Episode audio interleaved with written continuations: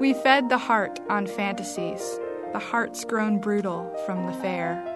More substance in our enmities than in our loves, O oh, honeybees. Come build in the empty house of the stair. It's from Ancestral Houses by W.B. Yeats.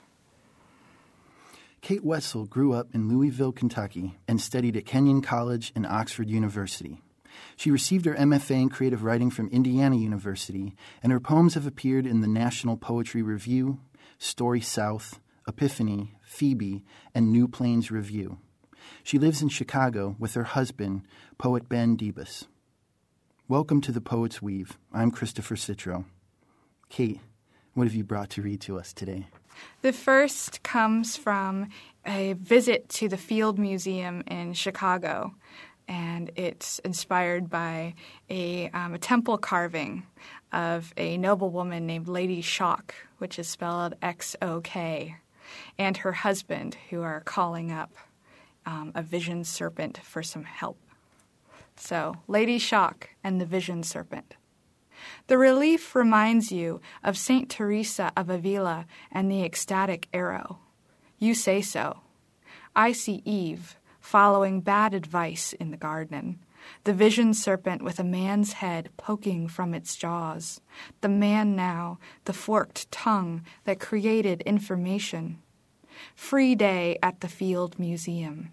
Every parent attempting to apologize for a recession summer every child with an open mouth. We huddle closer to the exhibit glass as Lady Xock threads a cord of thorns through her tongue to bleed a holy offering onto paper, which she burns. It's not enough to thread the tongue. It has to be a ceremony for the gods to hear you. Think of it like a job interview. Why should the big men and women in heaven acknowledge your application? Lady Xock wilts against her husband's thigh as the vision serpent spreads out before her, splitting his snakeskin, ranging in four directions like a conch blast, a caldermobile of crazy. Poor Lady Xock. The museum is a, ver- a child on the verge of tears. Parents break into their bag lunches for apple wedges and caramel, tuna triangle sandwiches. Strollers whir in a hologram of motion. We head to McDonald's and eat burgers dripping with sauce. A boy throws his miniature milk carton down. His mother picks it up and drinks. This next poem is Ode. Tuesday, on the way to work, it wasn't a city bird that lay blank eyed on the sidewalk the butter breast, the turquoise morning coat and wings, the eye slit like a cat or a sheep, and its feet, like children's fingers, curled in sleep. Cold on the pavement by the Hilton Hotel, where I wondered after its mother and sister birds, still captive and cheeping perhaps, in a wire palace hung with gold bells and clapping tongues, black tipped with dung. How small, like a lady's hat ornament, or half the topper of a wedding cake, I half thought, until the mildest movement of his breathing recalled me. Perhaps you are the lone escapee of an exotic birdie mill tucked into the hotel, fallen on clipped wings, too many stories to count. How is that flying to what you've imagined? You, toothless as a holiday, swallowing gravel with your meal, singing a little. How is that parallel to this eternal moment?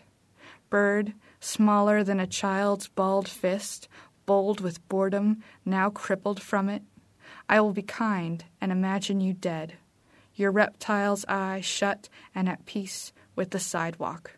Your breathing over, testament to risk and overextension, to limb staggering pain, to the city as it falls away from us little by little, day by day. And this poem is a Father's Day poem, The Pregnant Male Sea Dragon in Isolation, inspired by one of the only two species able to carry the eggs. Hovering upright in the water, the sea dragon is a woman posed in the dance of seven veils. his silhouette oddly supermodel, a Scherenschnitt startling and intricate. He glares at aquarium doctors and incredulous onlookers. Imagine his voice if he had one the low whine of an oboe as it rises toward the surface of the concerto, a smoking brand tossed into an orchestra. Stuck to his tail, forty champagne grape eggs whistle through the water with the rest of him. A short cord of multiple stained glass spines and floating weeds, forty darkening mirrors to trundle warily through coral and seaweed. Other sea dragons hang like orchids, silent in a separate tank.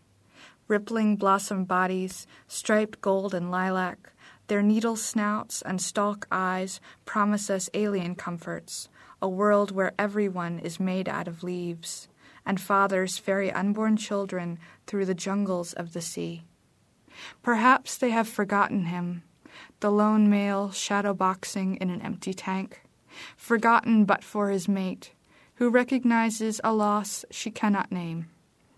She's left to wonder what went wrong as aquarium handlers take bets on whether she'd really try to eat her young, her eggs glowing amethyst in another room.